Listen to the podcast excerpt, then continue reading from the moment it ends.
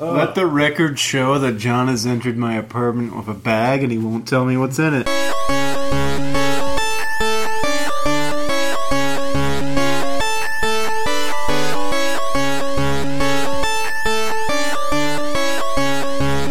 Zero credits.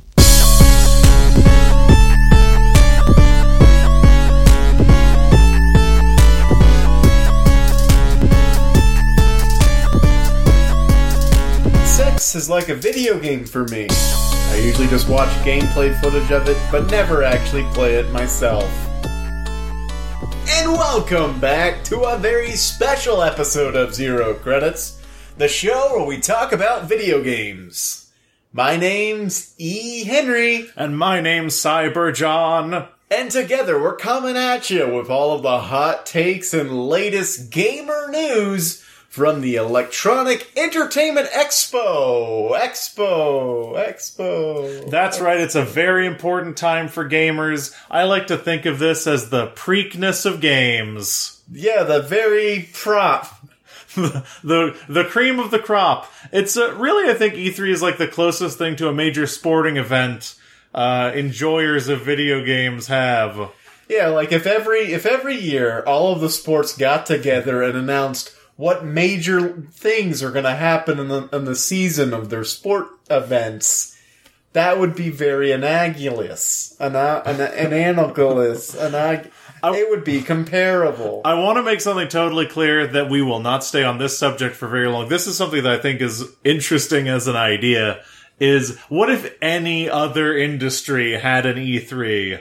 Like what if the book industry had a multi-million dollar event where people came out in blazers and hoodies and bombastically talked about their books or movies or music? Like video games are the only art form that has this exact gaudy thing. Yeah, I mean, you don't have people coming up and saying, the book is good. If the book is not good, why read the book? Not a lot of people do that. Uh, I do want to say one thing though, very quick, Henry. All right. Uh, I did want to save this for later, but I'm I'm pretty uh, I'm pretty excited about it. is this about the bag that you brought into my apartment and will not tell me anything about? Are you going to blow me up with a bomb? Uh, there there might be something in the bag. I just want to say.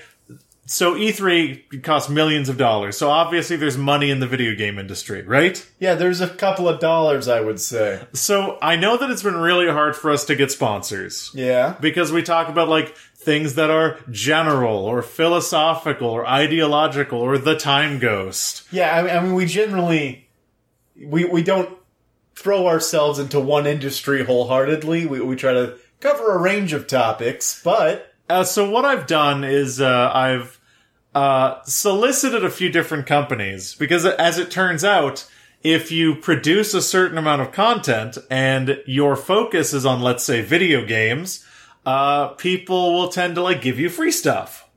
you actually like contacted people on zero credits behalf. Like, is this a bit or did you actually do something? So I maybe told them that our podcast is about video games, which might be a lie. It's not that big of a stretch, I would think. Listen to the last two episodes. True. Uh, we we have over a hundred episodes, and sometimes they'll send you promo codes, or sometimes they'll send you like Swag? products, swag.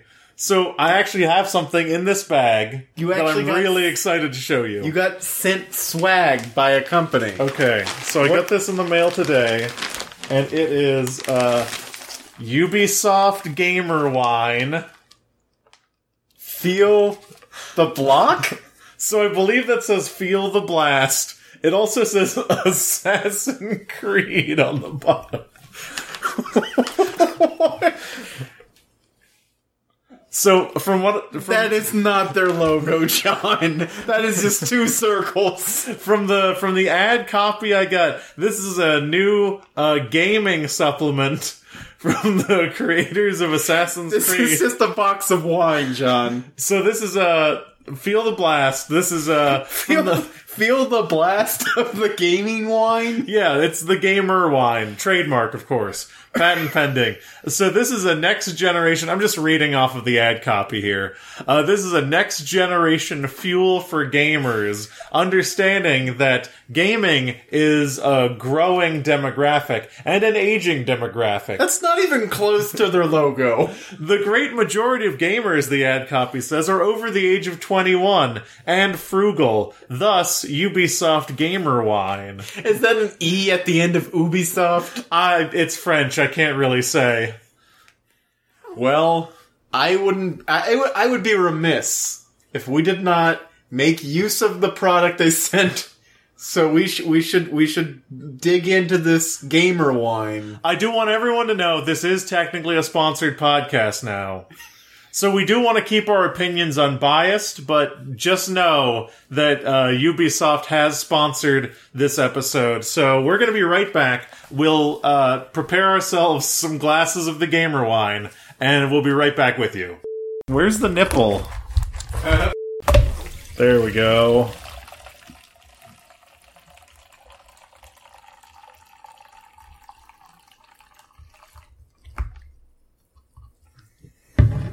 Fill me up. Gamer wine. That's a huge glass. took a really long time for me to figure out exactly how I was going to make boxed wine funny. All right, now that we're fueled up with box wine from Ubisoft, new gamer wine, fuel for your fuel, let's get into all of the big things that happened this past weekend at E3 in Los Angeles. so uh, the biggest thing that I want to talk about, it's on everyone's lips, press conferences. Press conferences, a lot of the major people do them. Xbox, PlayStation, or Sony as they call themselves, uh, Nintendo. The Nintendo people, actually they don't do a press conference. They do a direct transmission. But then they do a treehouse live from the e- the floor of E3, so I count them. So the uh, it, And and then you got the smaller types. You got your E3, your Ubisoft. uh, your, E3 has a press conference. that's what I said. I meant EA. oh, okay. You got your E, It's in the game. and then uh, Bethesda, which is Oh. where we should start. Because no, EA What? was the first one, right? Okay, I uh, I let's watched. take this chronologically, John. let's start it. Let me hold on. we let me put no, this we can in abs- order. We can start with Bethesda. It's already in order. Oh, great. uh, so EA first up, yeah, alphabetically, EA. Let's go. alphabetically and chronologically. EA. I watched the entire EA press conference. What did they announce? I seriously don't remember. Well, I, maybe we should start at the top with just an overall impression of E3 this year, because uh, j- I, I- I mean, I, I watched let's say ninety percent of the content, Yeah, and and and I just have to say this was not a strong year for E E3. I disagree. All right, why you jerk? I'm just kidding. Uh, no, I just disagree at to points we'll get at later. But also, this is the first E3 that I've watched the majority of in maybe three years. oh, so you don't know? I don't know how good E3s have been in the past. Well, let's just say last year's E3 was phenomenal. We had all these major companies r- announcing all these huge games, and this year it's kind of like we knew maybe 60% of what we got going into the the things across the board. Mm-hmm. Like uh, so Bethesda did a, a thing where they announced Fallout 76 2 weeks before E E3. Yeah. So we knew we were, we were going to see stuff about Fallout 76, and then in the end, we did not get an overall impression of the game. We just got more teaser stuff. Yeah, for what it's worth, I think maybe it has something to do with just the the the nature of leaks happening around E3. But I was pretty much aware of everything that I ended up being interested in before E3 even happened. And to me, that that's a disappointing E3 because E3, I, I would think, is where you drop your bombshells. And maybe maybe the industry is changing. Maybe the industry is no longer about bombshells, but just garnering in- interest over a long development cycle. And I, I think that's that's pretty understandable. I think d- gone are the days of like the Metal Gear Solid 2 reveal of people like standing up and screaming in the seats. Or, or- yeah, or like, you know, here's this game. Oh, by the way, it comes out tomorrow. We're maybe that maybe stunts like that don't really work. For what it's worth, though, I think Nintendo is pretty good. Is still pretty good at doing that, Yeah. doing things that are surprising. But that's also because Not this year. did they? were- Did people know about all that stuff beforehand? Let's okay. We're talking around I know. everything in the show, and we should I'm just- tackle it. All I'm saying is, overall, I felt like this year E3 is more conservative than in years previous, even to the point where the presentations were not the meme filled, like, mean spirited joke fest Mm, that they used to be, even though you had some of the same cringy stuff yeah, we seem to be in a in a state where we're not lingering on the cringy stuff as much anymore. I definitely felt like there was uh, less of an impetus this E3 to try new things when it come when it came to press conferences, which is a shame because usually when they try new things at press conferences, they fail and are funny. Yeah, I know. I, we're we're used to those moments of like, why why did they get this s- you know internet s- superstar or whatever, this internet celebrity, this nobody to to fail at doing a press conference. yeah, And maybe maybe the marketing teams of these firms are finally learning that all you really need to do is show gameplay. I guess. Uh, I guess gone are the day. Oh, this makes me so sad. It makes me nostalgic that gone are the days of boom. There it is. Yeah. Or Yeah. Girlwood. Girlwood. So Ubisoft a couple of years in a row got Aisha Tyler, Mhm. very talented actress, Oh, I remember. Yeah. to be their their MC, and she one year they had this whole thing about hashtag Girlwood Uh huh. about what games excited her and Mm. gave her the equivalent Of manwood. of manwood. I see. But anyway, m- back to your question. Hmm. E3, what did they reveal? Oh boy, oh goody, oh how. Yes. I mean, you've got your Battlefield, Battlefield 5. Battlefield Five. Sure. They're going to World War II to follow up the success from Battlefield 1. they're really continuing this uh they're continuing this strange battlefield train of trying to tell more personal stories uh in a game that is largely based around its multiplayer nothing wrong with that though uh you remember battlefield 3 Battlefield 3 was good. the single player was actually really good and well done I never play single player and sh- the single player campaign and, and uh and uh shooters. totally understandable Yeah. uh, I, I think it's kind of weird that they're trying to push single player, but also they do a good job of it, and all the trailers look pretty slick. in, in, a, in a weird th- this is a year that's kind of weird because w- we seem to be focusing more and more on multiplayer whereas just like a year ago there was a campaign about like saving the single player experience from from fading out because it's not as lucrative Yeah, but then battle royale games became really popular. and battlefield 5 is going to have a battle royale mode like you can't not do it From what I understand, when they first unveiled the Battle Royale mode, people booed. and, and ac- if you go back and look at the presenters there's two of them Mm-hmm. And one of them is like, we're gonna, you know, of course we're delivering on something that everyone seems to want. And, and the, the, the guy next to him goes, mmm, with just this, the straightest lined smile. And he's the one who says, it's battle royale. and you like, you can see him like he's, this was a funny moment. It seemed like he, he wanted to swallow the words as he said it. and then the reaction happened where people were like, eh, Yeah. and, and like they kind of like we get it Yeah, we understand. This is publisher pressure. yeah but ea not, not a lot i mean you've got all your sports games you got your fifa 19 one of the best selling games on the planet Mm-hmm. just because of how popular soccer is uh, they talked about a cloud streaming service you got Sure. origin news Yeah. uh, there's gonna be a new star wars game Okay. it's called jedi fallen order Okay. it you'll be playing as a jedi I regret starting with E EA. It takes place during the dark times when the Jedi are being hunted. I believe I read that you play as a Padawan who survives Order 66. That seems like a classic Star Wars video game plot. Yeah, why not? It's like, hey, You know this cool dynamic thing that happened in the story? What if you're the one guy who survived it? What if you're Grax Star Killer? I mean, it's just like in the same vein as uh, Force Unleashed. You're the apprentice of Darth Vader.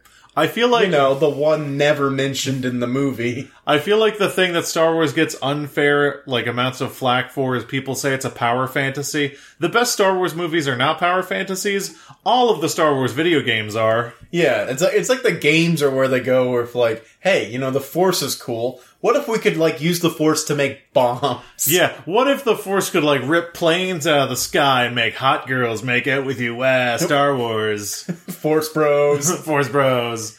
Other than uh, Dark Forces, Dark Forces was good. I've never played a Star Wars game that wasn't Lego based. Kyle Katarn, Kyle Katarn, Dak Dax Rendar, Kyle Katarn. What's next? Revan, Anthem is next. Riven, oh, the sequel to Mist. No. oh Revan, Revan. Revan, the sequel to Darth Vader. Yeah, yeah, okay, prequel. prequel to Darth I Vader. mean, he was the downfall of the Sith, he was. and then thus enacted the rule of two. Neither here nor there. Anthem. Anthem. What is it? Anthem is EA slash BioWare, if you remember them from such games as Mass Effect. Mhm. Do you remember the people who made Mass Effect? Which ones? The first two, Mass Effects 1 through Ant- Andromeda? Mass Effects one through Anthem. Damn it! That, that's, yeah, Anthem. Anyway. Um, so this is EA's and BioWare's answer to Destiny. Ah, It's a super massive story shooter where you get to fly around like an Iron Man and a Javelin because they couldn't think of a cooler name. uh huh. And uh, I don't care. I I think Bioware is one of the most creatively bankrupt companies that is working right now. I feel like EA has stripped all of the talent out of BioWare to the point where it's like, I don't care what they're putting out anymore. Yeah, Anymore. it's real sad. Uh, I mean, if you take a not to like shit on certain games that I know that real people love, but if you take the Bioware of the past uh, and they decide to make something extremely ambitious like Dragon Age Origins. Uh, and then they're like, and now the Bioware that we have today makes like Dragon Age Inquisition and Destiny games. Yeah. I- It's sad. I mean, after they let the Montreal team, a team that has never made a, a triple A, you know, mainline game before, after they let them release the abomination that was Mass Effect Andromeda, a game that was not finished or polished to any degree that over time got a lot better because they did they didn't drop support right away. I feel like I should not reward BioWare slash E EA with anything other than my attention. I feel like that's fair. Because Just play Mass Effect 2 again. yeah, Mass Effect was one of the greatest gaming trilogies of all time. Yeah. And Mass then- Effect 2 is one of the best video games ever made. a- a- and, like one of the head writers at BioWare came out today and said, "There's still hope for Mass Effect, but right now our priorities on Anthem." Yeah. and that's what I, that's where I was like, "Anthem's done." so- Right now, E EA's priority is on Anthem. The, the fact that they didn't even do DLC for Andromeda to cover the three races they left out of the game, Mm, like they said they were gonna do, that's messed up. it's real messed up. So if we were gonna give EA a grade, Ooh, I like this grading them. grading their their conference, their presentation based on like content and overall sort of like uh, performance, I would give them. I mean, a solid C. I would give them a D because I watched the entire press conference and remembered nothing. That's a good you, point. you had to remind me that the Battlefield 5 trailer looked kind of cool.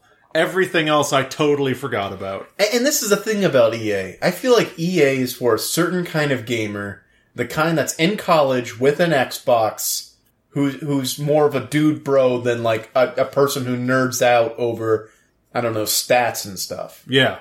That uh, that's totally That fair. might not be fair, but that's the impression I get from what they put forth. EA used to be like E a behemoth that owned video gaming, and I'm sure they still do to some extent, but I'm just not interested. Yeah. But moving on. To Microsoft. Okay, Microsoft. I watched that whole thing too. 50 exclusive titles, 99 trailers, 172 intellectual properties, 5 million demos, 8 controllers. So so yeah, that the the general theme of Xbox was Excess. look at all of the things we have going on for ourselves that when you hold a magnifying glass over is more empty and hollow than it is full and robust. It's really like a wax museum. Yeah. It's like, we have all these trailers, some of them don't have sound effects. We have all these trailers. Some of them are just updates to games that are already out, a la Yep. Sea of Thieves. Uh, Microsoft has done that before, though, uh, where they've where they pull out the numbers and they're like, look at all the things that are coming to this, even though they'll probably be released uh, coterminously on the PC. Yeah. So so to just scrolling through these the games that they showed, uh two hold on. Three, four four were also shown in other conferences. Five. Five were also shown in other conferences in the same weekend. Nailed it, Microsoft. Let me just say up front, this is a game we're not going to talk about a lot. Yeah. I just want to say Tunic looks super awesome. Tunic's the only game I want to talk about. Really? Yeah. Yeah, Tunic, uh, And it's not even on this list of a recap.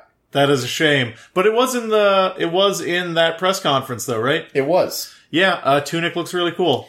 So, just to give you a basic little rundown, quick rundown, if you didn't see it, Tunic, you play as this adorable little fox with these nice isometric sort of top down graphics a la the old Zelda games. It's called Tunic. You wear Yeah. a tunic, you find a tunic, you find a sword. Your legend is Fox Zelda. Zelda like a fox. Zelda like a fox. Uh, it looks adorable and it looks fun. It's supposed to be like a big time love letter to Link to the Past. I mean, they're nailing the aesthetic. Uh, they're nailing the aesthetic. It, it looks really good. Like it, there's a certain, uh, there's a certain like orthographic viewpoint that you see in things like Laura Croft Go and Hitman Go. Y- You've you've seen those, right? Like Hitman Go, Laura Croft Go. Is that like the mobile equivalents of Pokemon Go, but for those two series? They're uh, they're like I'm sorry, I don't know that. they're like uh, isometric view like strategy board game things. They're really fun. Okay. Uh, and I really like that kind of like playset feel that Tunic has going for it. So we can briefly. I, I mean, I- Man, like uh, uh, a Sorry. Hitman version of Pokemon Go would be great. Just walk around like shooting people. your target is five meters to the left somewhere. You hold your phone up to someone just tapping it to kill them. Uh, so Microsoft was the first time that we saw a trailer for Kingdom Hearts three. When we get to the other two conferences, I will remind you that we saw this trailer already in the Microsoft presentation. I uh, I watched the Kingdom Hearts 3 trailer, Which one? uh, the one without sound effects that was played during the Microsoft. And again later. We'll Where get to it. are those sound effects? I think they cut everything out for the the music track. You know, Oh. Kingdom Hearts 1 was simple and clean. Uh, Kingdom Hearts 2 was sanctuary. Yeah, but I mean, you can't like cut out all the sound effects to be like, "Hey, listen to this song," but also the dialogue is mixed at the same. It seemed really poorly put together. Do we have a list of the Microsoft games? I have them in front of me. Can I? Because I feel like there's one other thing that I want to talk about with Microsoft. So they announced Halo Infinite Who with no cares? other details. Who cares? Ori oh, will- ooh, ooh, Ori Will of the Wisp looks really good. a sequel to Ori and the Blind Forest, a game I have but never played. Uh, Sekiro also looks really cool. Sekiro Shadows Die Twice looks like a Japanese Souls game. Let me tell you what it looks like. It doesn't look like a Japanese Souls game. It looks like a motherfucking Tenchu game. What? No, it looks like a Japanese Souls game. Okay, here's the thing. It's by From Software. The people who made the Souls games It's and pu- are Japanese. It's published by Activision, just like Tenchu is. It is you're a ninja, you have a grappling hook. It's like a, it looks like an action RPG Dark Souls Tenchu game. yeah. It looks real good. And it's one of the, I want to say, three Japanese Souls like games that were featured this press conference. And that's something that we can extrapolate later. Yeah. And talk about what is going on there. But uh, that game looks real cool. Fallout 76, Uh oh, we'll talk about that under Bethesda. Bethesda. The Awesome Adventures of Captain Spirit, The one thing I will say about that is I really like Life is Strange and that looks dumb. Crackdown 3. Terry Uh, Crews. really love Crackdown. I would love this game to be. about Terry Crews. I think it is. Oh, great! I would love this game to be out on PC. It- it- I am not buying an Xbox. that is totally fair. Near Automata, a port. port. Metro Exodus, new Metro game. Uh, Metro games always look good, play not as good. Kingdom Hearts 3. Bad trailer. Sea of Thieves, bad game. Forza Cars. Studios. Uh, Oh, they bought four studios. They bought four studios, uh, none of which I ever heard of other than Ninja Theory, which here's the crazy thing to me. They were like, we bought all these studios. The first one will tell you about Undead Labs. State of Decay sure is good, but I mean, if you bought Ninja Theory, that's crazy. Ninja Theory made like Heavenly Sword, Hellblade, um, They did. Enslaved Journey to the West or whatever. They bought Ninja Theory. Yeah, Ninja Theory is a really cool company. They Didn't bought they, it. Oh. I think they made the new Devil May Cry too. Not that one, the other one. Yeah, yeah. The, the the one that was featured. Devil Might Cry. Did they make the one that was announced this weekend? I don't think so. Oh, so the one before that. They made the remake. Okay. Yeah, Ninja Theory made the remake of Devil May Cry, I think. And then they bought an indie game, uh, an indie company that's never released a game. They made We Happy Few. Not technically released. Uh, Player Unknown's Battlegrounds, who cares? Tales of Vegeta, who cares? Uh, Tales of Vesperia is a really good game. The Division 2, uh, loot shooter where you shoot looters. Uh, You're just going so quickly. you know, we don't need to talk about all of these. Uh, you said you, you, you, there might be something. Devil May Cry 5. Is that the That one? trailer looks sick. Alright. I love Devil May Cry. Never played one. I've played uh, Bayonetta. Yeah, you don't need to play Devil May Cry if you've played Bayonetta. Okay. Bayonetta's like all the good people from Devil May Cry made another thing. There's Tunic. There's Tunic. Uh, ooh, ooh, here we go. Here's one that I seriously want to talk about.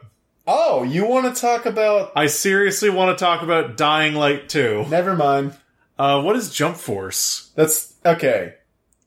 Oh, yeah, I remember. Jump Force is a thing. D- just briefly. Mm-hmm. is the Show and Jump game series that's been in Japan forever. Mm-hmm. And it features various anime characters in the same fighting game. And it, it, growing up as a high schooler who was obsessed with anime, it was like a dream. It was like, oh my god, this exists? Why is it in the West? On my DS, finally. Why is Bobo Bobo Bobo Bobo Bobo versus Naruto, finally. why isn't it here? And the answer was the licensing. Mm-hmm. It was too expensive to license all those characters for one game. So the fact that Jump Force, which is the that exact thing that we described, it's all of these anime characters. Finally, you can answer who would win between Goku and no one because Goku wins. Yeah. Unless he fought Monkey D. Luffy. I don't think so. I mean, I don't think so either. I just wanted to show you that I knew a character from One Piece. Anyway, that's what Jump Force is. It's exciting that it's finally coming to the West.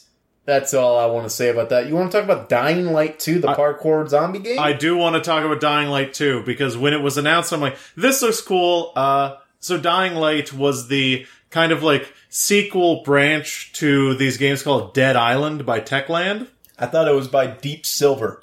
Deep Silver's the publisher. Thank you for correcting me. Uh, but Dead Island, uh, is a really good game. Well, it, mm, it's really fun to play. Dead Island is a re- has is a game with a lot of fun systems. Yeah. but it's about ten hours too short. Yes. Uh, also about 10 hours too long, too. Uh, the first area of that game's amazing. I really liked Dead Island, and then Dying Light came out, didn't play it. Uh, but then this Dying Light 2 trailer, I was like, that looks very pretty. Uh, but then they said, we're going to, uh, bring out our narrative lead to talk about the story of this game. Do you remember the guy who came out and is the narrative lead? No, His name's Chris Avalone. is he like Chris Angel's little brother? Have you ever heard of Chris Avalone? No, Let me uh, let me read you the games that Chris Avalon has been designer, lead writer, or narrative designer on. His first uh, game of note, Fallout 2, that's a really pop culture heavy game. uh, Planescape Torment, Don't know it. Icewind Dale, You're just making up names. uh, Baldur's Gate, that's a famous one. uh, Star Wars: Knights of the Old Republic 2. Wait, that's the one that everyone loves. That's the really good one. That's the one with Revan. Uh, well, uh, yes, both of them have Revan. Well, yeah, but that's the one with Revan. Uh, Uh, Alpha Protocol, wait, wait, wait, wait, wait. lead writer on Fallout New Vegas, Really? uh, lead writer. Let's see. How do you snag A guy as prolific as this guy. I'm I'm not even done. He's done Pillars of Eternity, Tyranny, Prey, Divinity Original Original Sin 2, System Shock. Like Chris Avalone is the most talented writer. He worked for Obsidian for a long time. Well, yeah, half of those games you just said were Obsidian or no, s- no, still Obsidian. I forgot. I, I was thinking they became something else, but they just started making other games. Yeah, uh, and he was the lead designer on all of New Vegas's DLC. Uh, Chris Avalone is a really smart guy, and I think that whatever he will do with that game is probably going to elevate something that's just like a fun zombie game into something that's more interesting. Because everything he writes, uh, he has a tendency to be like, there are gray areas, things suck. There's like the political realism that happens. There's no true good, like in New Vegas. There's no good versus evil. There's just different shades of good and evil. Like, like obviously Caesar's Legion is bad, yeah, but at the same time, the, the new California Republic are just stealing things from people in the, in the sake of government. So. Be- and I think that uh, just looking at the trailer they showed, where he's like, "Hey, if you like decide to give people water uh, with the black market, then thugs show up because you created a black market for water. But if you give water to this like one group, they become like a police state." And I think he's a really good writer, and I'm interested to see what that game does, and I might buy it. That's super exciting. I hope it comes out for PC. It will. you don't know that. But I think that about does it for E EA. There's one last thing. EA, Microsoft, dude. Oh, shit. Move on. Yeah, I, I thought we were still. Man, EA don't make that. At the tr- at the tail end of Microsoft's conference, we saw the first look at a game that was teased when I was in college. Oh, Halo 2. No, Cyberpunk 2077. Okay. Oh my god. a game that sparked whose trailer sparked a lot of controversy over the definition of cyberpunk. Yeah, uh, which I have feelings about that. I also have feelings about that. Uh, my fe- okay, so the argument it spawned is a lot of people came out of the woodwork, uh, some of them authors, uh, to say that for something to be cyberpunk, it has to not be a celebration of the future it takes place in. It has to be about uh, people fighting a system. It needs to have a certain amount of like grit and anti-establishment rhetoric. And the main things it needs to have is it happens at night during rain. Okay, that part also not in the trailer. Uh, but also, if those are your qualifications for what makes a cyberpunk novel, guess what, motherfucker? Neuromancer is not a cyberpunk anything. Oh. Neuromancer, the like pinnacle cyberpunk novel, not usually what you'd think of as cyberpunk. Because it happens during sunny fun times? Well, let's not get into it. Uh, but it's CD Projekt Red, Yeah. the only game they've made ever other than The Witcher. And they have an excellent track record, so I feel like They have a 100% track record of making Witcher games. I feel like if they're gonna pick a new genre and they're gonna call it cyberpunk, I feel like they're gonna nail it. Just trust them. Yeah, I mean, I, I think that uh, they're.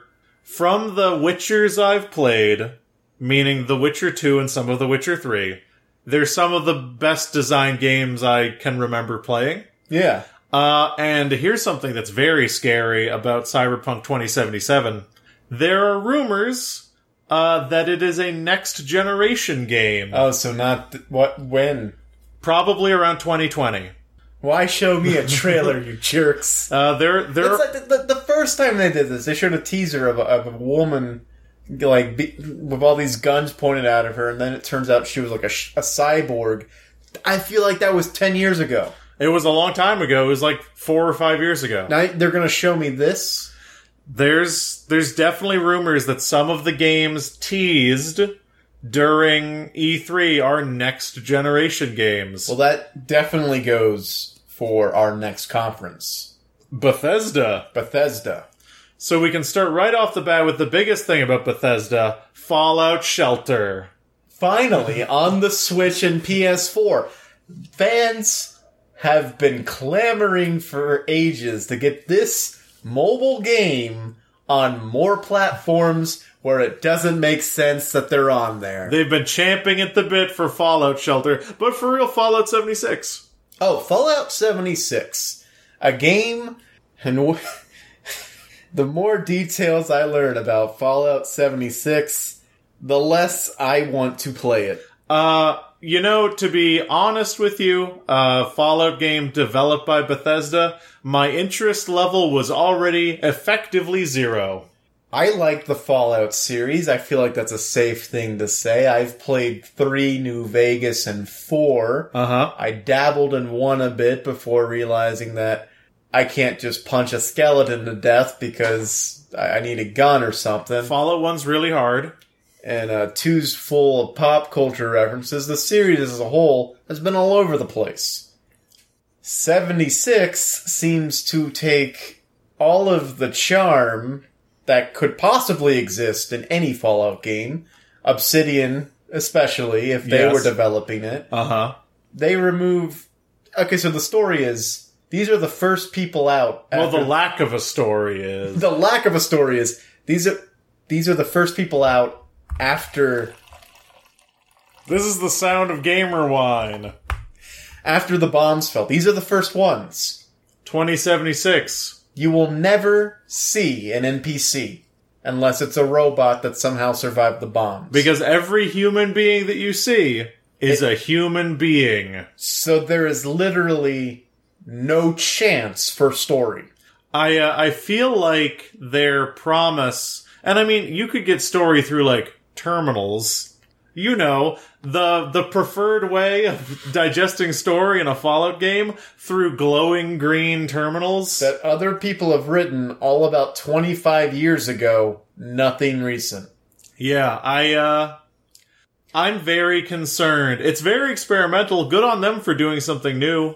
It's like, it's almost as if they took the criticisms about not caring about how, like, Jet was not a pre war drug because it was created in Fallout one Mm-hmm. and you helped the person who created it. So it's impossible for it to be on the terminal of your neighborhood in Fallout 4 before the war. Mm-hmm. They took those criticisms and were like, you know what? You don't get a story. You create your own story, you bastards. I really feel like since Fallout 3, people have really had Bethesda on the hook for Bethesda's, and this is uh, an honest thing that I'm saying, complete inability to make a compelling story. In any video game, okay, here's the thing Fallout 3 has an awful story. it's oh, it's It's laughable. I will never play Fallout 3 again. Uh, all of Fallout 3's DLC, all of the story was a laughable pastiche that made no sense. Uh, Fallout New Vegas came out, was well written, uh, existed in their flawed but cool engine and was great. Then they made Fallout 4, garbage story. Uh, and they also made Skyrim during that time, which, little known fact, the best writing in Skyrim is the text they copied and pasted from all the books in Morrowind. That's hilarious. Uh, yeah, Bethesda is completely incapable of writing a story, and instead of deciding to get better, they took their toys and went home.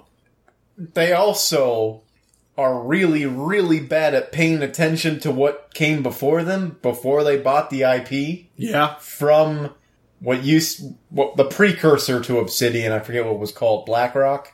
Black Isle. Black Isle, thank you. Um, because like we've seen super mutants in the trailer, and if this is truly like a Fallout game, the super mutants are made and and, and around this time on the West Coast Yes.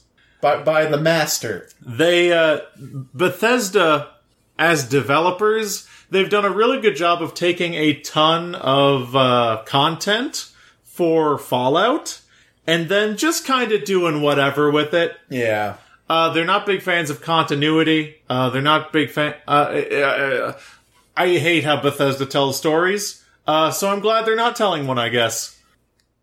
Uh, Fallout 76 is a game I will most likely never play. yeah. It, Uh. it just looks like it looks like a cash in at the survival sort of series without being a survival game. But there's crafting, there's settlement building. It's all online, kind of like Ark or Rust. Yeah.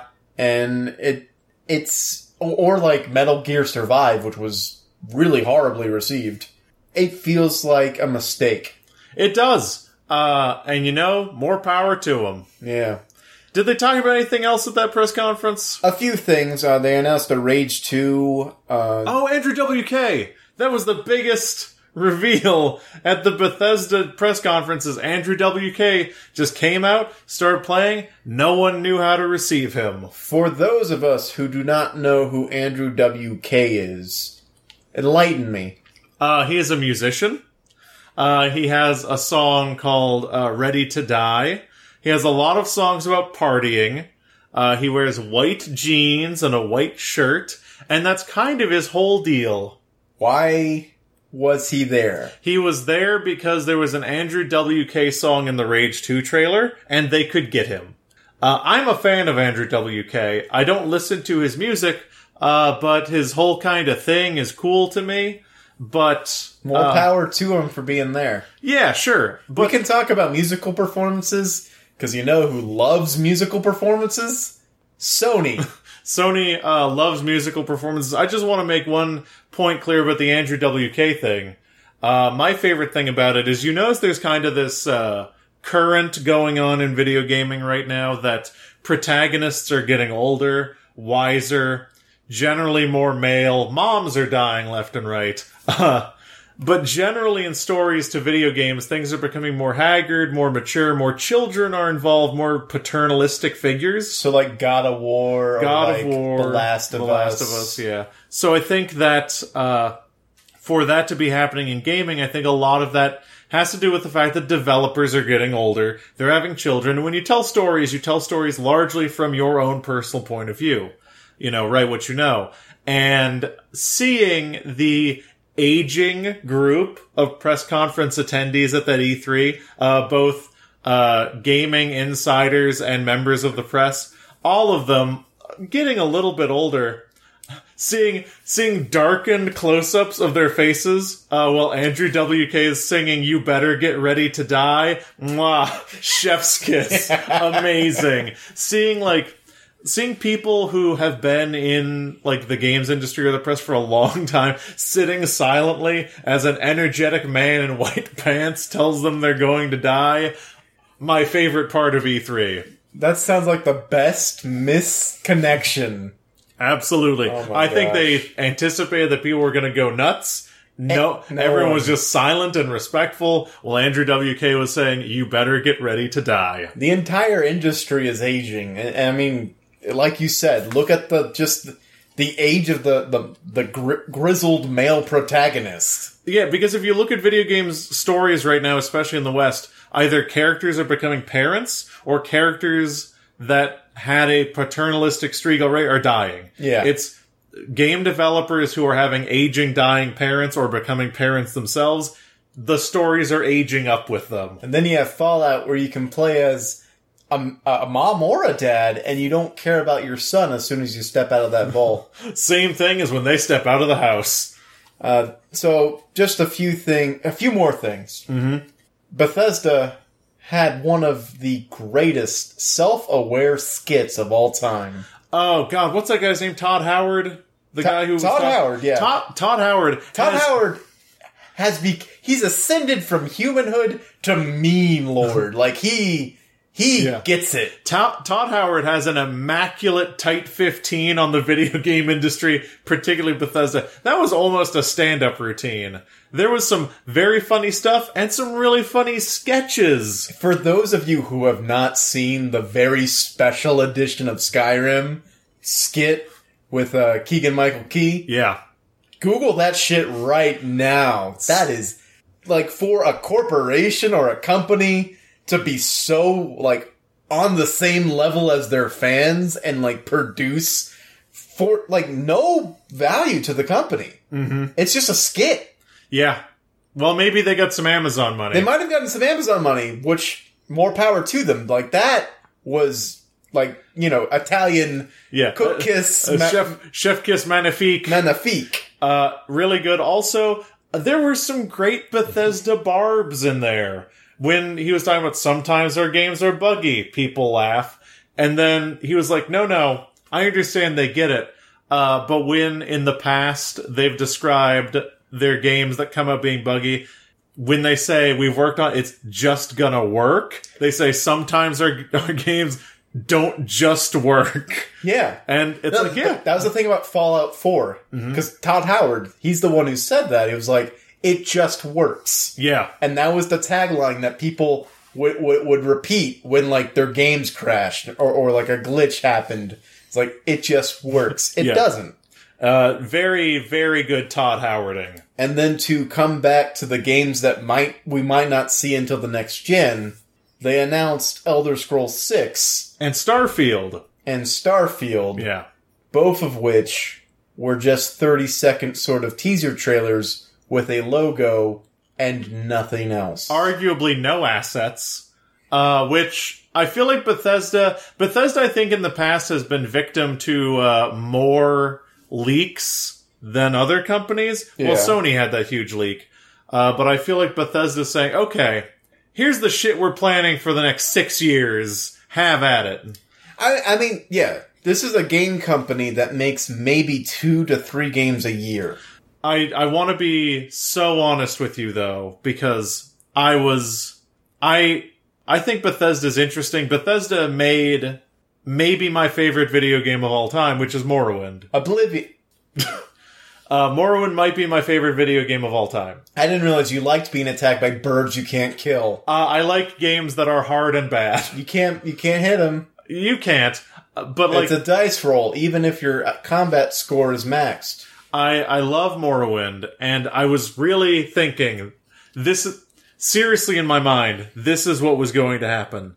You have that like weird vista shot, and it says Elder Scrolls Six, and I really thought if they had given it a subtitle, it was going to be one of three things in my mind, and all of them would have made me go fucking wild. Morrowind 2. Morrowind Two would have made me go nuts, but the Daggerfall other Daggerfall Two. Or Arena 2. no, but the one that would have made me go the most insane. Elsewhere. if they had put up Redguard 2. oh, that's the, The one I Elder didn't Scrolls say. Redguard, which no one played.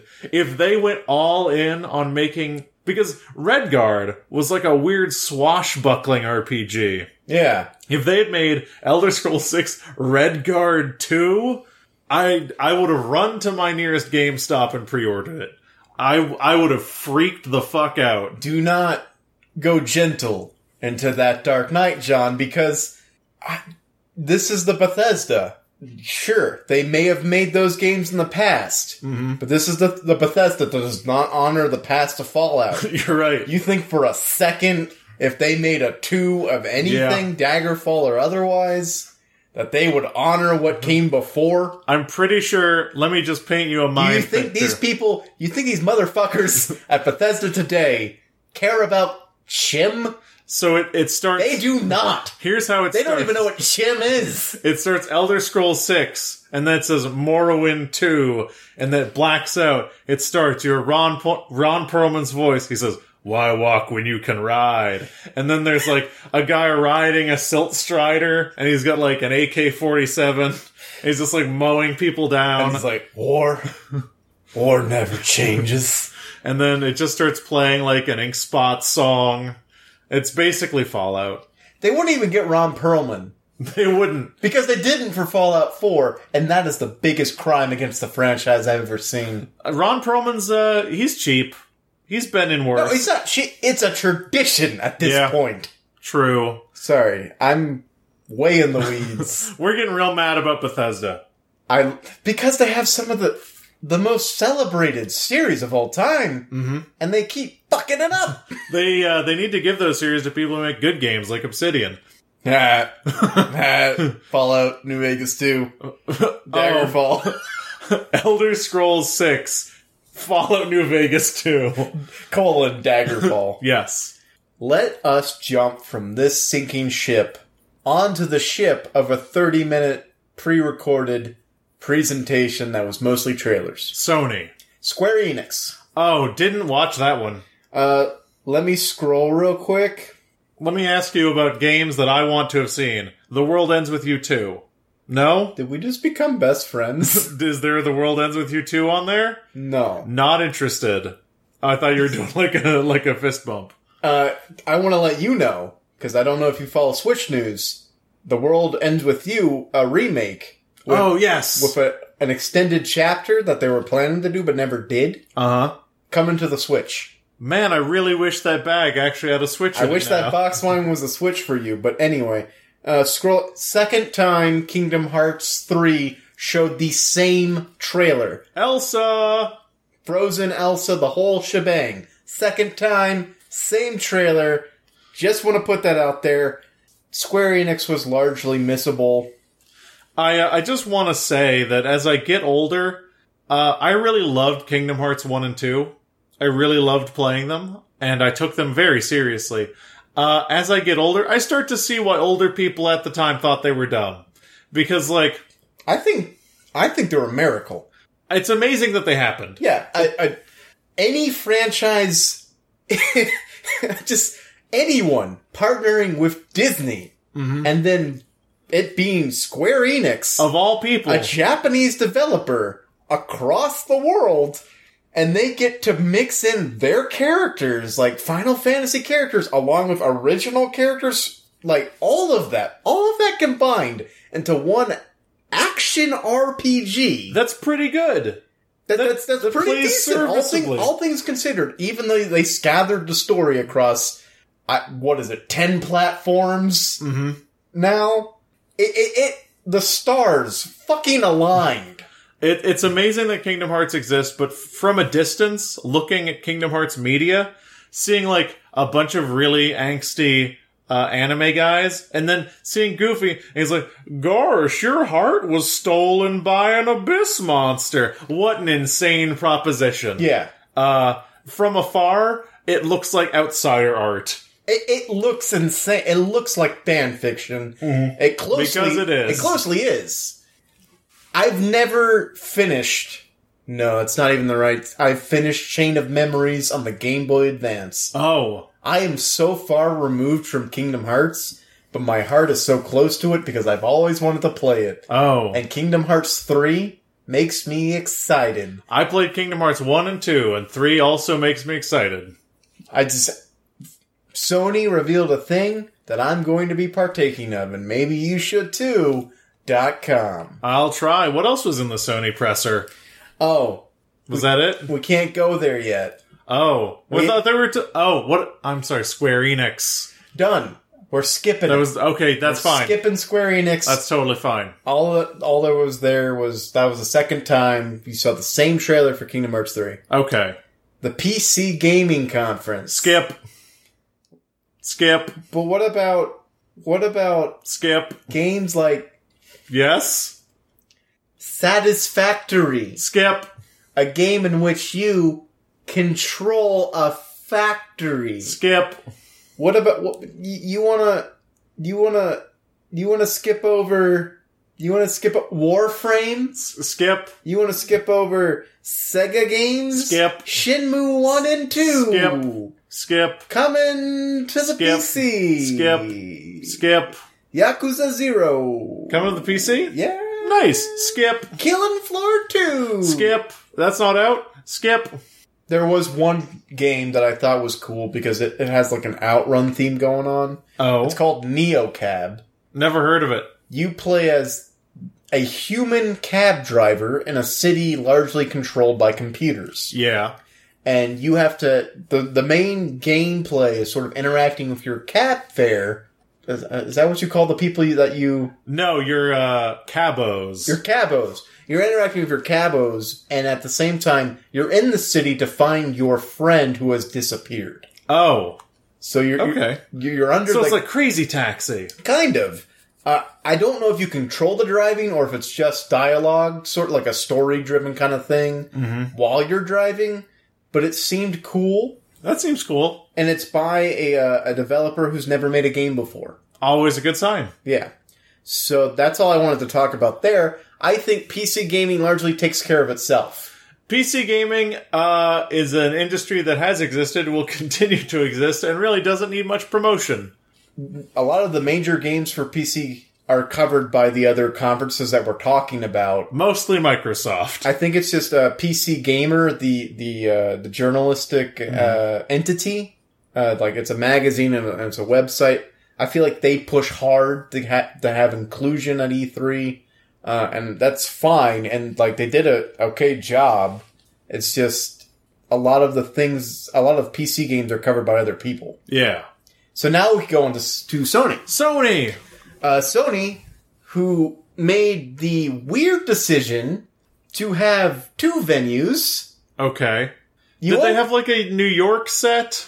no? Oh. It was all in L.A. okay. But you, we open up in a in a, in a church, okay. The Church of Sony. uh, and this guy comes out, and he's like, "Thank you for joining me in this church. I, I'm glad to see the." The congregation is so lively today. Mm. Joke more and more jokes about the church, and then they bring on a guy who plays a banjo song for three minutes. I did not watch the Sony press conference. I did. that sounds insane. and he's playing this banjo song, and you're like, after minute one, you're like, I get it. hmm It's The Last of Us. Yeah. Can we get to The Last Can we of get Us? to The Last of Us? But Sony's whole thing was th- their conference this year, they announced only two new games out of like the eight games they covered. And before their conference, a day before their conference, they released a trailer for their showcase showing all the games that they were going to cover. Yes. So they went about it a different way. So whereas Xbox and everyone else, they're showing off their new games, the gameplay or teaser trailers, they're focusing on the games. This guy was like, we, we want to focus on the stories that we're telling. Mm-hmm. And so he, he- they set the atmosphere before every game that they, they showed. Pretty much before every game, there was a live music performance. I feel very bad that I just watched the trailers from this one. All I want to say is, Sony got it fucking wrong. Did they? like even Microsoft with their stupid claims Mm-hmm. was more let's show trailers, let's show gameplay, this is where the industry is. Entice with content. yes. Sony was like, we don't have a lot to show. Enticed with banjos. Let's fill some time. Now the trailers that they showed, I don't want to detract from them. Mm-hmm. The Last of Us Part 2 looks, from what I can tell, from what they showed, the, the curtailed experience looks amazing. Are we going to like have room to talk about the Last of Us 2 trailer? Right here. Okay. Uh, the Last of Us 2 trailer, probably my favorite trailer of the show. An amazing, phenomenal, uh, 2018 E3 year of the lesbian, uh, with a bullet. But, uh, I mean, it's Naughty Dog, so they know how to cut a trailer. Yeah. And they, Well, they're, their games are just long trailers. just movies. They love making great long movies. This is a critique that I've heard time and time again, and, and one that I, I've even come to agree with. Their games are cinematic experiences that you take y- you take a part of, yeah. but they're helping you along the way. And I thought that might detract my from my excitement for The Last of Us Part 2 Mhm. As soon as that trailer started playing, my initial thought was, I can't wait to take part in this movie. Yeah, it, I mean the even if you look at like The Last of Us 1, The Last of Us is a seemingly brutal game that gives you every tool you need, every helping hand to make it possible to succeed, and it is a curated brutal experience like we want you to feel despair and sadness and disbelief and you're going to feel exactly as much of that as we've intended you to feel and then you'll finish the game. Yeah. Uh, and they're really good at that. It's like, uh, you know, the Uncharted games. They're like, we want you to feel this much excitement, then the game's over. And, and success is not guaranteed. There are segments of the game that are bone crushing, Yes. but at the same time, there are also segments of the game where it's like, yeah, here are all the arrows you need for your bow. Because I, if, if you look at, uh, the Last of Us 2 trailer, I, it's not a critique, but the feeling that I got watching it, I feel like E3s in the past had to be more restrained. Because if you watch the la- the first Last of Us reveal trailer, where Joel is like busting up in that house and like melee fighting all those dudes, and it ends with him shooting that guy in the face point blank range with a shotgun, and then it smash cuts to the logo, and that's it. And they show you one frame of the aftermath of that guy getting shot with a shotgun. It is such an economy of violence that it's so shocking. I think that's like the best like directed trailer for a game maybe I've ever seen And the Last of Us 2 trailer, maybe it's something that's supposed to belie its tone, but it starts so violent. Like the first bit of violence in the Last of Us 2 trailer is Ellie like slitting someone's throat graphically in front of the audience and it just stays graphic and horrible and violent. And I mean, if you're cutting the trailer to juxtapose a quiet moment of humanity with the person Ellie has to be to continue to exist, it, it, it makes sense. But God, it was violent. I am very excited for The Last of Us Part 2 if we control Ellie the entire time. I mean, we've gotta. because one of the more shocking moments of The Last of Us one is when this 13, 14 year old girl pulls the trigger to save our lives Yeah. a- as Joel. Mm-hmm. And it's like, you know, as Joel, it's like you're thankful that she did that, but at the same time, you now know the road that she has to travel. I mean, uh, the two best video games about children with guns, uh, Last of Us and The Walking Dead. Oh, I never saw, I, I never played The Walking Dead. I, uh, Clementine? Yeah, but I, I think that the the character that uh, that Ellie becomes uh, really interesting based on that trailer. I mean, everything that they've shown of The Last of Us Part Two really takes the extreme like degradation of human morality and really just amps it up because it's the logical conclusion of what The Last of Us was. The Last of Us was a story of like tooth and nail survival, and The Last of Us 2 seems to be a story of continuing to exist in a world that is becoming increasingly brutal. there was a choice that happened at the end of the the first last of us huh. that implies that everything that happens next is the cost of that choice it's just something that plays out and you play it out Yeah. but everything in her life going forward is the cost of that price uh, Yeah. uh, of that is the price of that choice Mm. and so it's going to be really interesting to find out does she even know? Mm-hmm. And if, uh, like, all of the things that she does after that, I'm, s- what happens to a person who finds out that? I'm, I'm so, I'm so interested to see what The Last of Us Part 2 ends up being Yeah. because that trailer, so good.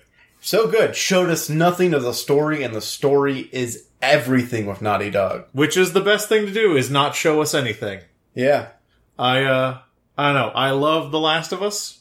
I never played the DLC, which seemed really good. I never did either, which I, I might now that this has happened. You know that, that the game's coming out. Mhm.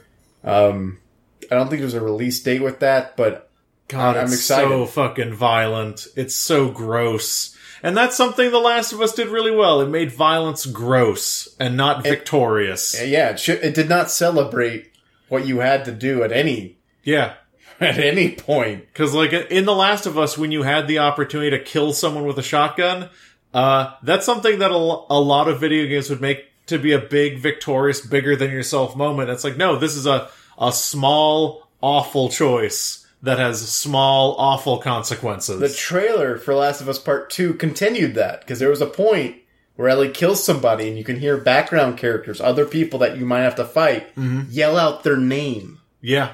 and it's like, okay, Yep. they're not, you know, nameless thugs. Mm-hmm. They're a group trying to survive, and you just took one of their members away. Like that. Yep. They have a whole.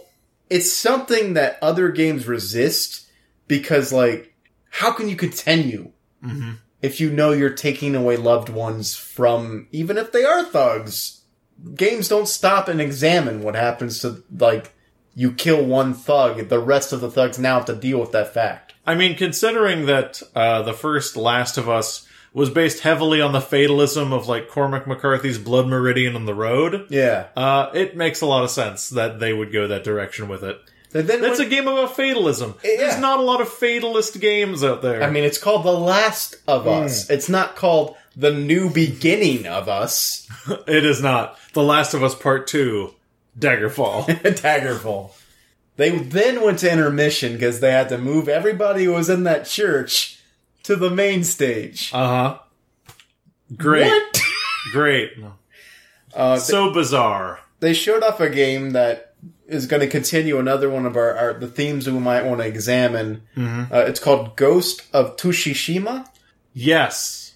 Let- You- I think it's I think it's pronounced Ghost of Tsushima. Tsushima. Okay, I, I, I'm not sure. I think it's Tsushima. Tsushima, where you play as like a samurai, yes. and at the height of the Mongol invasion invasion yes. of Japan, Yes. that happened. I'm not sure. Uh, I will say though, this game's beautiful.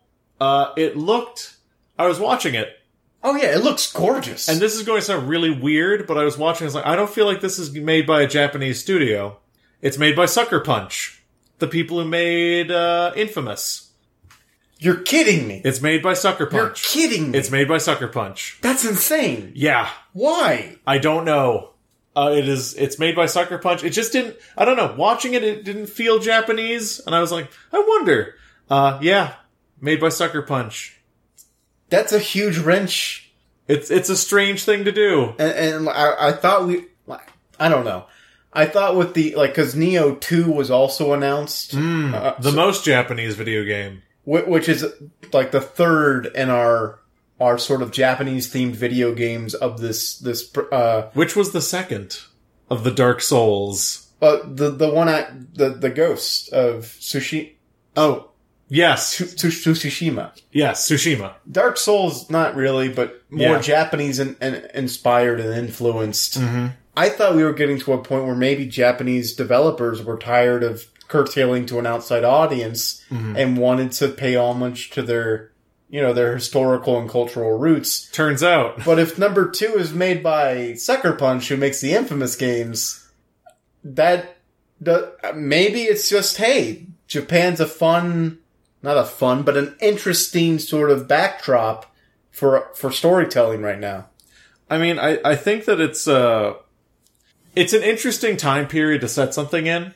Uh, and it's interesting to me that Sucker Punch is doing it. I've Yeah. never been a huge fan of the Infamous games, but that game looks pretty good. I mean, infamous. Th- that studio has done one type of game forever, and that's the super whole. No, sorry, the superhero climb buildings, shoot things with electricity, kill tons of thugs type of game. And if they're going into something different, might be worth checking out at, at the least. I uh, I did think that listening back to it, obviously it is in English. All the dialogue, all the Mongol characters speak a really obvious like gibberish conlang, Oh, which is yeah. kind of I don't know. That seemed weird. I think if you're going to set a game in like feudal Japan or of that era, you should do the voice acting in Japanese and just have Fair. English subtitles. yeah, I don't know. but I'm not. I feel like the creative game looks director. good. It looks beautiful. It looks beautiful. I don't know. Uh, one thing that took me off guard was uh, the the Resident Evil 2 remake trailer. Did not see that. Oh well, uh, even if you saw it, you might be confused because it's from the perspective of a rat. What? The trailer. Shut up! This is the most exciting thing I've heard all day. The trailer. Oh, not the whole game Just maybe just the trailer Mm-hmm. was from the perspective, John, of a rat. of a rat. I need to look this up. This sounds amazing. That sounds great. Not to spoil it, the rat dies. No. and then the camera pans from the rat's eye Mm-hmm. to like a young, really young, Leon Kennedy, Oh. police officer. Uh huh. And Does he that- kill the rat? No. I was gonna say that's a weird character turn. No, but th- that's how you know it's Resident Evil 2. Well, I mean, Resident Evil 2 started because the soul of a rat traveled from a rat's body into Leon S. Kennedy. And he was like, zombies. Yeah, and then he he he took on the rat's persona. And then, of course, at the end of Resident Evil 5, he releases the rat persona. Weird time to remake Resident Evil 2, but whatever. Yeah, Resident Evil 1 remake was good, Sure. I guess. Who knows? Resident Evil 2 is better than Resident Evil 1. Did you see the surprise announcement in Sony that took everyone off guard? I just watched trailers. Okay. What was it? Uh, a little, a little creative type in the Hollywood area. It's got a really big cartoon right now. Maybe Jon you've Favreau. heard of it? John Favreau. Maybe you've heard of this cartoon. It's called Rick and Morty. Oh, And this guy got really into VR games. Got really into maybe wanted to develop him some VR games. Started his own game company uh with huh, a fellow person from the show, not Dan Harmon, a different one. uh huh, Uh, s- launched his game company called Squash Tendo uh huh. after the cease and desist letter Yes, changed it to Squatch Games, yes. and they're releasing a game called Trover Saves the Universe. Cool. He made accounting that VR game. I don't know. Yeah. Uh, Third time for Kingdom Hearts 3. Yes. Third The- time. Look, the first, the first was the Kentucky Derby. The second was the shit. The second was the Preakness, and the third. I feel like the Kentucky Derby is actually the third of the cr- of the Triple Crown. I was about to say you're doing the triple crown. yeah. And you're- What's the one that's not the Preakness or the Kentucky Derby? the Indy 500? Yes, the Indy 500. It's a massacre out there. if a horse can win, the Preakness, the Kentucky Derby, and the Indy 500, they get the triple crown. Justify did it. But they did announce on top of that that they are releasing a Kingdom col- Hearts Master Edition. a collection Yeah. of 1.5, 2.5, Okay. Uh huh. Chain of Memories. 2.8, Uh, Kingdom Hearts 3, 85 over 2, divided by love. at least the cinematic version of it, Okay. and Kingdom Hearts 3 for the low, low price of $100. What? You're paying 40 bucks for six games, Uh huh. and then 60 bucks for Kingdom Hearts 3 only on PlayStation 4. I would not pay that. I'd pay maybe 70. I mean, it's going to go on sale in 10 years, so. yeah, I'll buy I it thought on sale in 10 years. cool. I I mean, it's cool that they're putting all the games out. Finally, you can know what the fuck the story is. Yeah, Kinda. yeah. Man, Kingdom Hearts is fucked. It really is. Well, they decided to spread the games over multiple systems, over multiple developers, Yeah. over multiple. It's been decades. Over multiple kinds of games. yeah. There- Dumb. wasn't there a mobile game? Who there was a cares? mobile game. John, Yes. speaking of not knowing what the fuck is going on, Uh huh. I think you know exactly where we're going. We're going straight to the source. Straight to the man himself, Straight to the oh, I know. the god. Yes, the goat, the goat, the enigmatic, insane perhaps, the god of ambiguous trailers. the the the biggest fan of western actors. I mean, he got Kiefer Sutherland The in the past, and now he's got Norman Reedus, Mads Mikkelsen, and two women I don't recognize. we have uh Hideo Kojima, someone who, in some Sisyphean twist of fate. All he wants to do is make a movie, but somehow he is completely incapable by forces outside of his control from making a movie, and he has to make video games. yeah, some higher cosmic power has stripped his ability to make movies, and so he has to make the most cryptic, symbol-filled, nonsensical, seemingly video games of all time. Hideo Kojima, developer of my favorite video games, I mean, Metal with a bullet. Metal Gear at least has some parallels to the to the real world, but now that the the rug, the proverbial rug of Konami being Mm-hmm. cut from under him since they got rid of him for reasons unknown, Uh huh. Creative differences. started his own company and his first game, Death Stranding. Death Stranding. Uh, just want to say though, Metal Gear Solid: Zone of the Enders probably my favorite two video game franchises. That's fine. Hideo John. Kojima. I'm not going to have an unbiased opinion of Death Stranding at all. I have two things to say about the trailers we saw for Death Stranding. The first thing is, I now feel like I have more context than ever before. Y- Which is an amazing thing to say, considering. And I'm going, the second thing is I'm going to explain what I think is Death Stranding. Please do. It is the future. Yes. The obviously. The Earth has been destroyed by nuclear war. Yes. Civilization as we know it is on the edges of existence. But they still have needs. Uh huh. They still have needs of getting items from point A to point B. What stands in their way? But void creatures from a time or a dimension beyond our comprehension Uh huh. that if they interact with life, like human life, results in catastrophic destruction. Yes.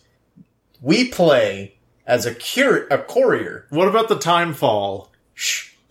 We play as a courier, Norman Reedus, who cannot see these creatures, as the trailer reveals, but he can sense them. Yes. He has a sense of them, and because of that, he can navigate the earth with relative safety. Okay. So he, we see the, the trailer that we see shows a lot of him walking with A lot of him walking with an amazing song over it. various crates and things strapped to his back. He's going from point A to point B, delivering stuff. His cargo, con- his cargo and outfit consistently changing between showing that this is something that is occurring over the course of time under various circumstances. And then we see scenes where he has a baby Uh Uh-huh. huh. strapped to him Yes. with a device that can briefly show you the void creatures. Uh huh. He has an idea. Here's the thing. All of that takes place before the game. Okay. He used to work with a team Uh huh. that were investigating the, the creatures. Mm-hmm. All of that's in the past. The team, I don't know. I think, I honestly think the cur- courier stuff is like a present, and all of the stuff with the gear and the high tech stuff is the past. Uh, it's totally fair to assume that because if if you look at uh, kind of the timeline of Death Stranding trailers, Sure. the feeling that we initially got of Death Stranding, unless uh, this is in a dream, uh, is that Death Stranding takes place with Norman Reedus, uh, Sam Bridges, uh, devoid, alone, delusional. That is his character has been established up to this point. This is the trailer that makes his character seem the most rational and normal. And I think, I, I genuinely think that uh, Death Stranding as a game will take place over a non-linear timeline. Yes. And I think that probably the character we get to know the most is the uh, Sam Bridges that exists in the field of dead whales, in the delusions of having a baby with him. Uh, but also, what the fuck is happening with Death Stranding? Because I feel like everything that made Hideo Kojima have trailers and games that make a lot of sense completely gone. Yeah. He's free to do whatever, which is incredible considering that uh, his involvement with Metal Gear Solid 5 arguably uh, was largely cut short because he wanted to put things uh, that were unspeakably awful in Metal Gear Solid 5 because he was so tired of making games about war because he realized he was glamorizing war and wanted to be critical of what war actually is on the world stage. So if you look, and I mean, I hate to uh, bring this thing up on the podcast twice because I know we did once again in the past. Uh, but he had total creative control over Ground Zeroes, and he's like, I want to make a game uh, that talks about how awful rape is as a psychological weapon in warfare. And they let him make that game, and I think they were like, Hey, can we calm down for a second? That game got a lot of interesting backlash and controversy because Yeah, But it was sim. I mean, as much as putting a bomb somewhere yes, can be symbolism, yes. it was symbolism. uh, Hideo Kojima, as much as people in the games industry want to make him seem like he is this inscrutable maniac who makes games that make no sense, he is one of the most clear symbol makers. He his the symbols that he makes are so easily understood by the layman as to be ridiculous. I don't think that anything he's done is completely impenetrable in its purpose or what it's saying. Until Death Stranding. I believe that I believe that honestly as a creator, he is someone that has explored the medium so much that he is operating on a level that is untouchable. And what has kept him hemmed in has been having a publisher. Uh, but now that he does not have uh, publisher pressure and Death Stranding is purely being published on the idea of let's let Hideo Kojima do whatever he wants, he is making the most incomprehensible, symbolic, metaphysical journey you could ask for. I, I, and I feel like it's in direct, uh, what's the word, response to the, to the what things people say about him. Yeah. He's like, oh, you think my symbolism is obscure? Let me show you obscure. I've chained babies to the chest of men. Yes. You you you say that when I make allusions to literature or film, they're unneeded? Well, how about this? I have famed director Guillermo del Toro as a character. Also, rain makes you older. Death Strand. I I could not be more excited for Death Stranding because what the fuck is going on? I, I keep the trailer left me with the overall impression that this is a game I want to play and critique and just like embody. I mean, no matter what, Hideo Kojima and his team have become perversely good at making video games that are totally serviceable and fun to play. Like if you look at Metal Gear Solid 4, which was like a weird like Sons of the Patriots. Sons of the Patriots. It was this kind of weird point between them embodying this kind of uh like full body control system they had in 5. So 4 was weird. But generally, he's real good at making video games, and no matter what the story of Death Stranding is, it's probably genuinely fun to play. Whatever the fuck it is, it's probably fun to play. yeah. Whatever it is. Which I can't even begin I to don't- fathom what it is. Nobody till this day knows what it is. And there's no release date, so stay tuned. Stay tuned for Death Stranding. Stay tuned for more enigmatic and weird trailers. Uh, also, the names of the two actresses, the two celebrities, One that of them names is Uh, Leah Lindsay Sa- Wagner. are Lindsay Wagner and Leia Sado. sure. She was from Spectre, James Bond, Oh, wait, which one? Wagner? Leia Sado. Oh, she was in. Was she in Grand Budapest Hotel? Or or was that Lindsay Wagner? You th- this does not. Oh, say that. Wagner was. Wait, Sato will be remembered for her roles in Spectre. Yeah, she was in Grand Budapest Hotel. Man, I'm so fucking excited for Death Stranding. That trailer was phenomenal. and I'm really interested to see. Phenomenal, and then it showed us n- almost nothing. visually arresting though like really fun to watch uh uh did he have like a gun at some point I don't remember. did he him like having take out a gun. package and it turned into a gun or was that the cyberpunk 2077 trailer That could be Cyberpunk seventy seven trailer, or did you see the trailer for Control? no Okay, well, never mind. Then. but i just say that because i think that for someone who has been so uh so critical of the idea of glamorizing violence as hideo kojima continuing the Metal Gear Solid franchise. I think that would be uh, strange if Death Stranding was a game where the primary verb was violence. That'd be weird. Uh, but the, it seemed like the primary verb was walking around what seems like Ireland. I feel like the primary verb is existence. Exist. Uh, take my hand in life. Take my hand in death. Take my hand in spirit. Take my hand in flesh. Take my hand in flesh. Take my flesh hand.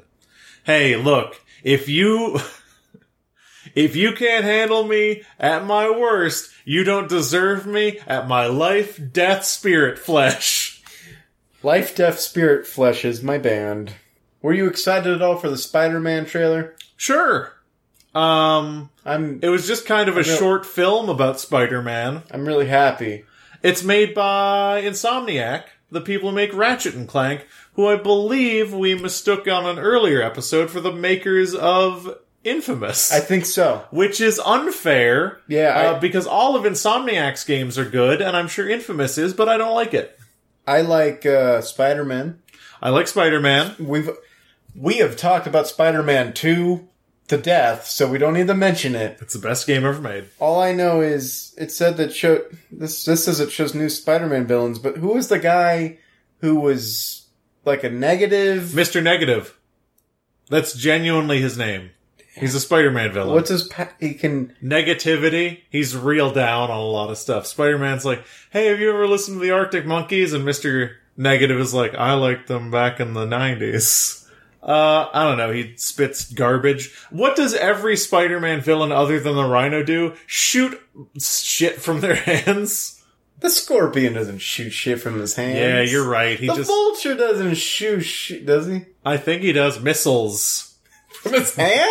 Yes. That's amazing. I don't know. I, I'm just jazzed that they have Electro in there. Electro, longtime stable of Spider-Man video game villains. Electro's in like all the Spider-Man video games. You know what we forgot to do?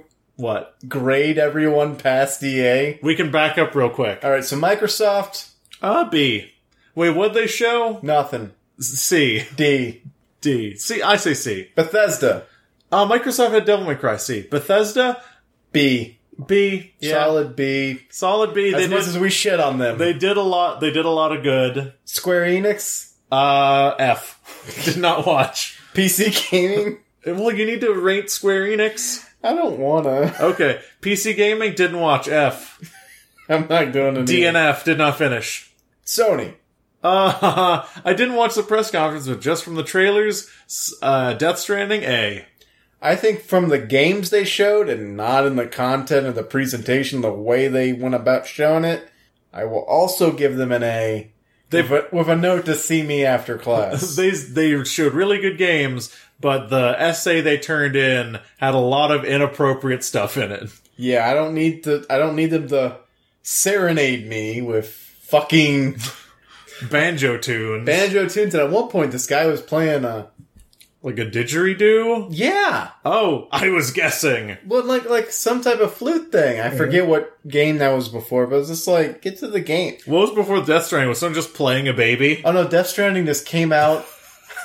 I imagine No, no, some no. guy came No, out, blew into a baby's mouth, and No, no, no. music came out. Death Stranding, uh, a guy walked up on stage, proceeded into the audience, picked one person, punched them in the face, That's pretty emblematic of Death Stranding. and then just whispered Kojima.